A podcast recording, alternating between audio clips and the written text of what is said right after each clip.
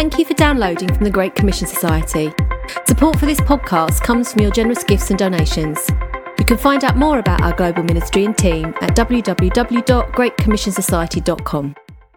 Charles Spurgeon used this parable to illustrate the bondage of sin. He said there was once a tyrant who summoned one of his subjects into his presence and ordered him to make a chain. The poor blacksmith, that was his occupation, had to go to work and forge the chain. When it was done, he brought it into the presence of the tyrant and was ordered to take it away and make it twice the length. He brought it again to the tyrant, and again he was ordered to double it. Back he came when he had obeyed the order, and the tyrant looked at it, then commanded the servants to bind the man hand and foot with the chain he had made and cast him into prison. Spurgeon continues with an application. That is what the devil does with men. He makes them forge their own chain and then binds them hand and foot with it and casts them into outer darkness. One of the most frustrating and discouraging aspects of the Christian life is struggling with sin. While it's true that we've been filled with the Holy Spirit and sin's ultimate control over us has been broken, we still often find ourselves doing things we hate, saying things that we know are wrong, and feeling attracted to things that we know are evil. At times, the battle feels overwhelming. Hello, and welcome to our GCS podcast with author and evangelist Tony Anthony. Sin is a reality with which we all must live. No one can escape the struggles we have with rebelling against God's call on our lives. However, it is possible to choose whether one will vigorously fight the battle against the flesh or not. The battle can be overwhelming, but it doesn't have to result in demoralising defeat. How can we have victory in overcoming sin? Let's join Tony as he unpacks three practical strategies that we can use to overcome sin. Red, amber, green is a universal signal. It was introduced to the system for traffic lights in the UK in 1920. It's been used to grade the dispensing of medicines, school reports, health and safety categories, and loads more. Now, in this session, we're going to apply this signal to three key texts in Romans chapter 6. Let's read from verses 11 to 13. In the same way, count yourselves dead to sin, but alive to God in Christ Jesus. Therefore, do not let sin reign in your mortal body, so that you may obey its evil desires. Do not offer any part of yourself to sin as an instrument of wickedness, but rather offer yourselves to God as those who have been brought from death to life, and offer every part of yourself to Him as an instrument of righteousness. Here, the Apostle Paul brings us to a point where we can see it may be possible for us to advance through life without being held back by sin. It will not go away, but it doesn't need to be our master either. You know, for many centuries, Anglicans, Orthodox, and Catholic churches have begun their services with a formal confession, recognizing that before we can approach God, we must have clean hands and a pure heart. I recall hearing a visiting African minister comment in a somewhat bemused fashion that he had attended a service in the morning and had said confession, so why did he need to begin our service in the evening with confession again? He just couldn't understand what we would have to confess. Having prayed only eight hours earlier, surely no one had sinned between 10.30 and 6.30 services, could they? You know, he was not joking, he was serious. And I sometimes wonder what it would be like to come to the confession and, like going through customs at an airport, have nothing to declare, you know, no conscious sin to confess. Could that ever be possible, really? It's often remarked better to ask forgiveness than ask permission. Do as you want and then apologize. Well, that's just not true at all. Better never to sin than ask for forgiveness. But as we're aware, the presence of sin remains a reality until Christ returns. So, what are we to do? It's something that just won't simply disappear. We're going to have to deal with it daily. Sin is out to get you, to spoil you, even to destroy you, certainly rob you of the blessings in Christ. It's the Prince of Preachers, Charles Spurgeon, who once said, As a reigning king, sin is dead to you and you to it. But as a sneaking outlaw, sin is still lurking within your soul. It's plotting and planning to get back its former dominion over you, and not merely plotting and planning, but is also warring and fighting to that end. If we sin, we've given in.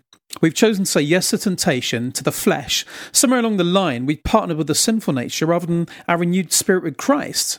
It's Paul who said, No temptation has overtaken you that is not common to man. God is faithful, and he'll not let you be tempted beyond your ability. But with the temptation, he will also provide a way of escape that you may be able to endure it. 1 Corinthians 10 13. So the point to make here is that temptation will come, but defeat does not have to. Paul does not want to be complacent or passive about sin. He employs careful imperatives in his instructions on resisting it. You know, these do's and don'ts make an appeal to our will, exhorting us to exercise tenacity in our struggle against sin. You know, Paul never envisages a passive spirituality, a sort of, you know, let go and let God, or don't strive. That's utter nonsense. Now, John Owen, the luminous Puritan theologian, he was the chaplain to Oliver Cromwell and the Chancellor of Oxford University. He wrote in his magisterial treatise on holiness the following Sin does not only still abide in us, but is still acting, still labouring to bring forth the deeds of the flesh. When sin lets us alone, we may let sin alone. But as sin is never less quiet than when it seems to be most quiet, and its waters are for the most part deep, they are still. So ought our contrivances against it to be vigorous at all times and in all conditions, even when there is least suspicion. Isn't that a truly powerful statement? And you know, the responsibility of overcoming daily sin is yours and no one else's. Many people want someone else to fight their sin for them. You know, in the medieval church, you could actually pay monks to do penance for your sin, and even for the sins of the dead, can you believe it? Well, you know, as if the, the votive prayers, offerings, and masses could speed them along through purgatory. You know, I remember a friend saying he was fed up with people confessing their addiction to porn while not trying to stop using porn. He made this point that, you know, confessing your sin doesn't absolve you of your responsibility to deal with it. It's not for the one who hears the confession to deal with sin, it's for the sinner to stop sinning. You get my point? You know, you must address what you confess. And so ultimately, the goal here is not to be thought of as a negative form of overcoming sin, but a positive way to be transformed into the likeness of Christ. You know, twice Paul speaks of the desired goal or fruit as leading to sanctification in Romans 6, verse 19 and 22. You know, we must have this positive goal in mind, not simply a life of, you know, no sin, but yes to sanctification the possibility of purity, conformity to Christ's holiness. Otherwise, we'll end up as anxious, fault finding legalists. And we see a lot of that today, don't we? You know, we should be known more for what we're for than what we're against. Like runners in a race, you know, what matters is not the starting line, but actually that finishing line. So, how do you make progress in that pursuit? So, let's go back to our traffic light. Red means no, Look at Romans 6, verse 12. Therefore, do not let sin reign in your mortal body so that you obey its evil desires. You see, Paul conceives of sin as a kingdom ruling, controlling and governing our lives and our world. That reign is now broken. The only authority the power of sin has in our life is when we choose to allow it. Paul says we're not to allow it. Now, of course, he wouldn't exhort us to do something that we were impotent to enact. It's up to us whether we give in or not. We can choose to be disloyal to our King Jesus and to be ruled by another. Now, did you know that the in the Cultural Revolution in China, the authorities tried unsuccessfully to change the coding of traffic lights. And given their commitment to the national red flag, you know, the chairman Mao's red book, they wanted the colour red to be seen as positive, not as a stop or you know you can't go any further. So the government changed the order of the colours of the traffic lights and made red formally meaning stop to actually mean go. Well, as you can imagine, this was a real disaster. People were simply too programmed to interpret the red traffic lights as anything other than stop. And I guess in our cultural moral revolution, people want to say red is green. They're morally colourblind and want to say that sin is not sin. They call that which is evil good and that which is good evil, as we read in Isaiah 5:20. But red is red. You know, sin is sin. Stop is stop. And Paul wants us to see a red and stop sinning. And Paul wants us to see a red and stop sinning. We read in Romans chapter 6 verse 13, do not offer any part of yourself to sin as an instrument of wickedness. And it's very interesting because the term Paul uses for, for offering or presenting yourself is the Greek word paristemi, which is a conjunction of two words. You've got the first part, par, which is a preposition meaning beside, and the second part, histemi, which is the verb for to stand. And so, very simply, do not present yourself to sin literally means do not stand alongside sin. And we can rightly understand from that, that means do not put any part of your body, your eyes, your mind anywhere near it. Do not stand by it. Don't be in the proximity of sin. You know, don't be engaged in the activity of it. We need to stay well clear of sin. And so we're right to understand this means to not fill our minds, you know, our thoughts with pride or lust or criticism or the unforgiveness that we feel at times or self loathing or fantasy or coveting. We're not to use tongues for speech that's unclean, you know, to be critical or swearing or, or harmful to other people in any way whatsoever. There's real wisdom, isn't there, in the, the, the story of the three monkeys you know, one has his hands covering his eyes, one covering his ears, and the other one covering his mouth. You know, see no evil, hear no evil, speak no evil. And occasionally there's a fourth monkey with arms folded, meaning do no evil.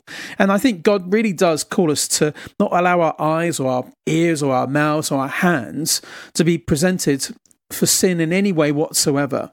You know, these are not to become instruments in any way, as the Greek word indicates, you know, or tools or weapons for unrighteousness. I saw a really powerful movie a number of years ago, 127 Hours, and that tells a story of Aron Ralston climbing to the barren Utah desert. His arm became wedged in a crevice by a falling boulder. It was awful. And unable to free himself, he was slowly starving to death. So, really uh, realizing that no one was going to come to help him, he was faced with a terrible, awful choice to do nothing and almost certainly die before he was rescued, or to remove his own arm to free his body to escape. And the film graphically depicts him applying a tourniquet and cutting off his own forearm. It's shocking, isn't it? Even Jesus said, though, if your hand causes you to sin, cut it off in Mark 9:43. You know, take radical evasive action to avoiding sin. You know, well, rather than cut your hands off or pluck your eyes out to avoid sin, Paul offers us a softer option. You know, just don't give your hands or eyes to sin. It's as simple as that. So, red means stop. The second colour is amber. Amber could represent the word think. We read in Romans chapter 6 verse 11, in the same way, count yourselves dead to sin, but alive to God in Christ Jesus. And a key word there is to count, consider, you know, consider yourself. And in the Greek for that is logizomai which has a range of meanings to, to reckon, to count, to maybe compute, to calculate, to take into account. Here, though, it refers to a deliberate and sober judgment of who we are in Christ. You know, Christians are to constantly take account of themselves, to know themselves in the light of the gospel and in the sight of God. You know, we are crucified with Christ, aren't we? Therefore, we must live as dead to sin and now alive to God. And so when sin tempts us, when old patterns of Adam's flesh try to influence us, we need to stop and think, you know, I'm a dead man and dead men don't sin. We got to remember that the old man in Adam is dead. Occasionally, of course, he may appear to be resurrected and desiring to sin all over again, but we need to stop giving it permission to do that. You know, sin often begins in the mind, doesn't it? It's rationalized, and from there can send a message to our all different parts of our body, you know, and we need to retain the mind to righteousness. You know, reckoning yourself dead to sin is setting your mind, you know, having a, a mindset not to sin any longer. The mind controls the will, and the will controls the act. And we need to train the minds to, to think, you know, dead to sin, alive to God. You know, it's good to say that again dead to sin, alive to God. You know, there's an ancient story from the 4th century Egyptian Orthodox Church, which really seeks to provoke us to reckon ourselves dead to sin. And so a young monk came to the saintly Abba Macarius. Father, what is the meaning of being dead and buried with Christ? And Macarius answered, My son, you remember our dear brother Synastistus, who died and was buried a short time since. Go now to his grave and tell him all the unkind things that you've ever heard spoken to him, and that we're glad that he's dead, and thankful to be rid of him. For he was such a pain to us and caused much discomfort in the church. Go, my son, and say that, and tell me how he responds.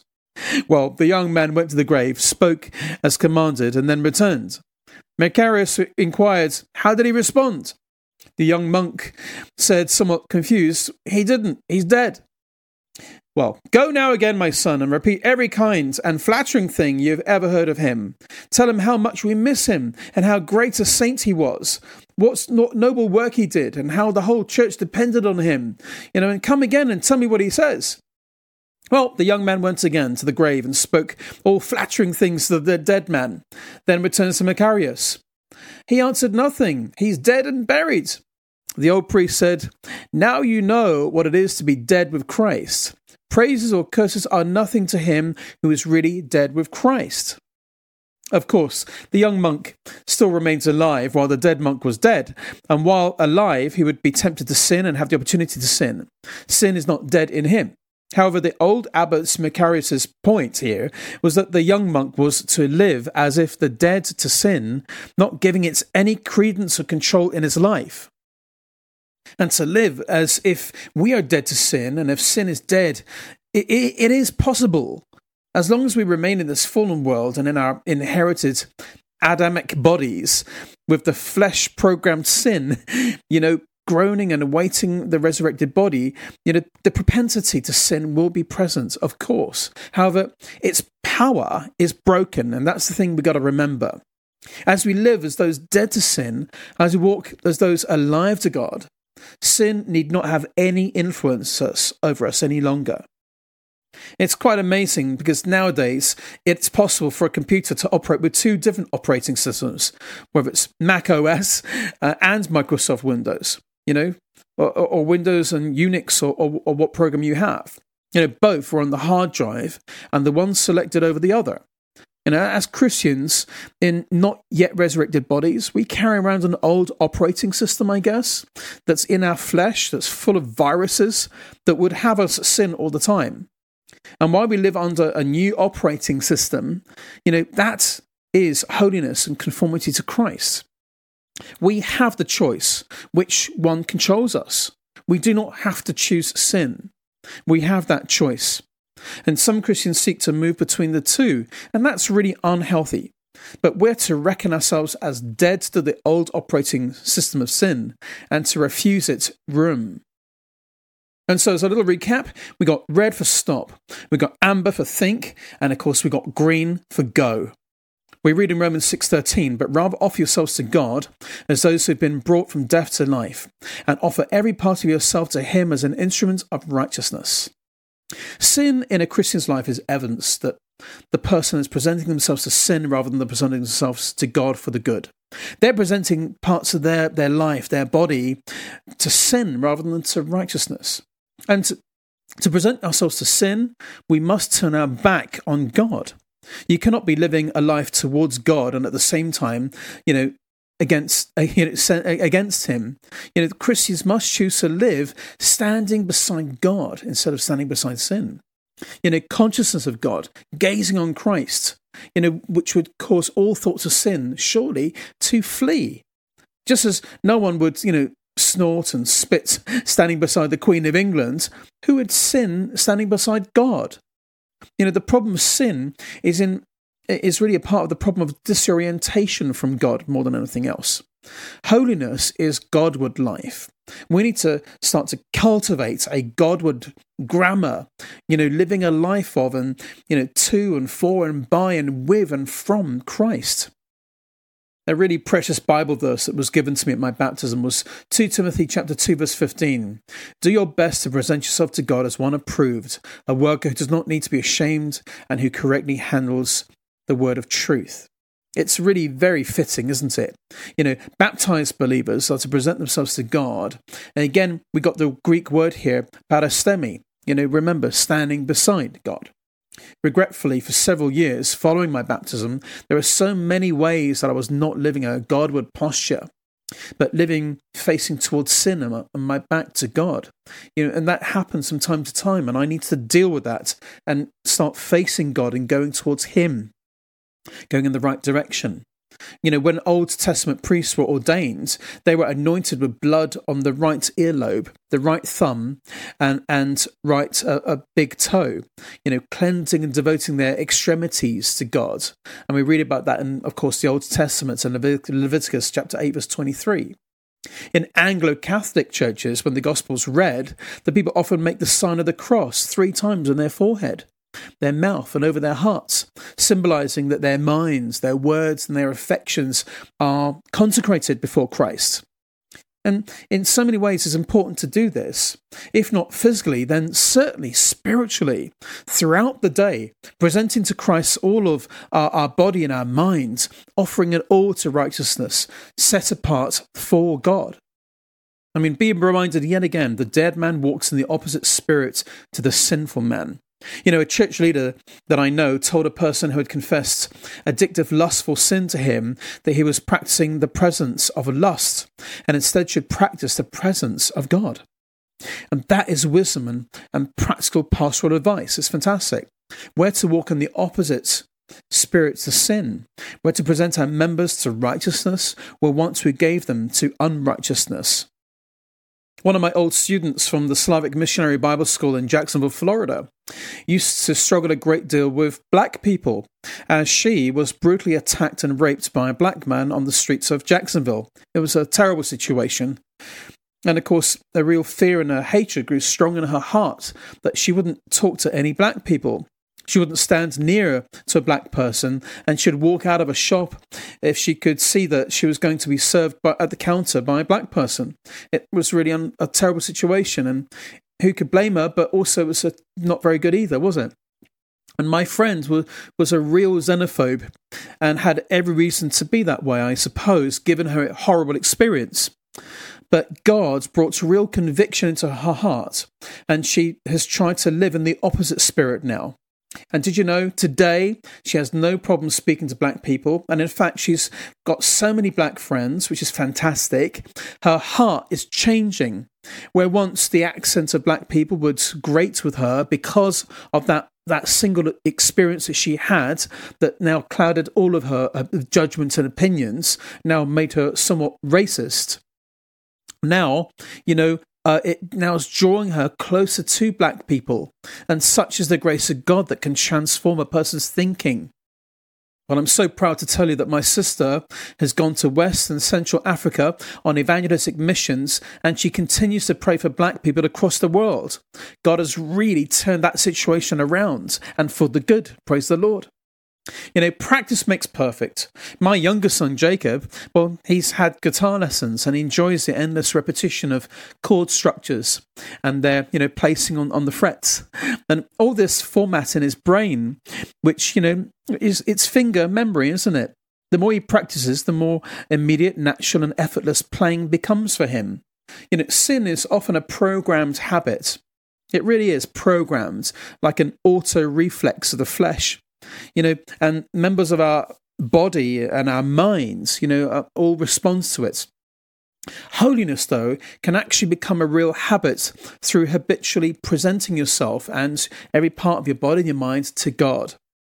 You know, on the 29th of October 1941, it was Winston Churchill visited his old school Harrow, and at that time, Britain hard pressed by the Nazis. Churchill gave what became a very famous speech in his own characteristic style. And I'm not going to do any um, imitations of his voice or anything, but he did simply say, Never give in. Never, never, never, never. In nothing great or small, large or petty, never give in except to convictions of honour and good sense. Never yield to force. Never yield to the apparently overwhelming might of the enemy. This is Paul's approach to the problem of persistent sin. Never give in to sin. Never, never, never, never. In sins large or petty, never surrender. And so there are your three colours red for stop, amber for think, and green for go. Go towards God. And God bless you. We hope you enjoyed the message. Please subscribe and leave a rating and review to help others find our podcast. At GCS, our mission is to communicate the gospel message relevantly to every person in the world. One way we do this is by providing practical resources to help you grow in your faith and present the Christian faith across different cultures. You can find out more about our resources at www.greatcommissionsociety.com. If you would like to donate to our efforts, be sure to contact us, or you can donate online. GCS is a listener supported ministry and is chaired by a board of directors in Edinburgh, UK.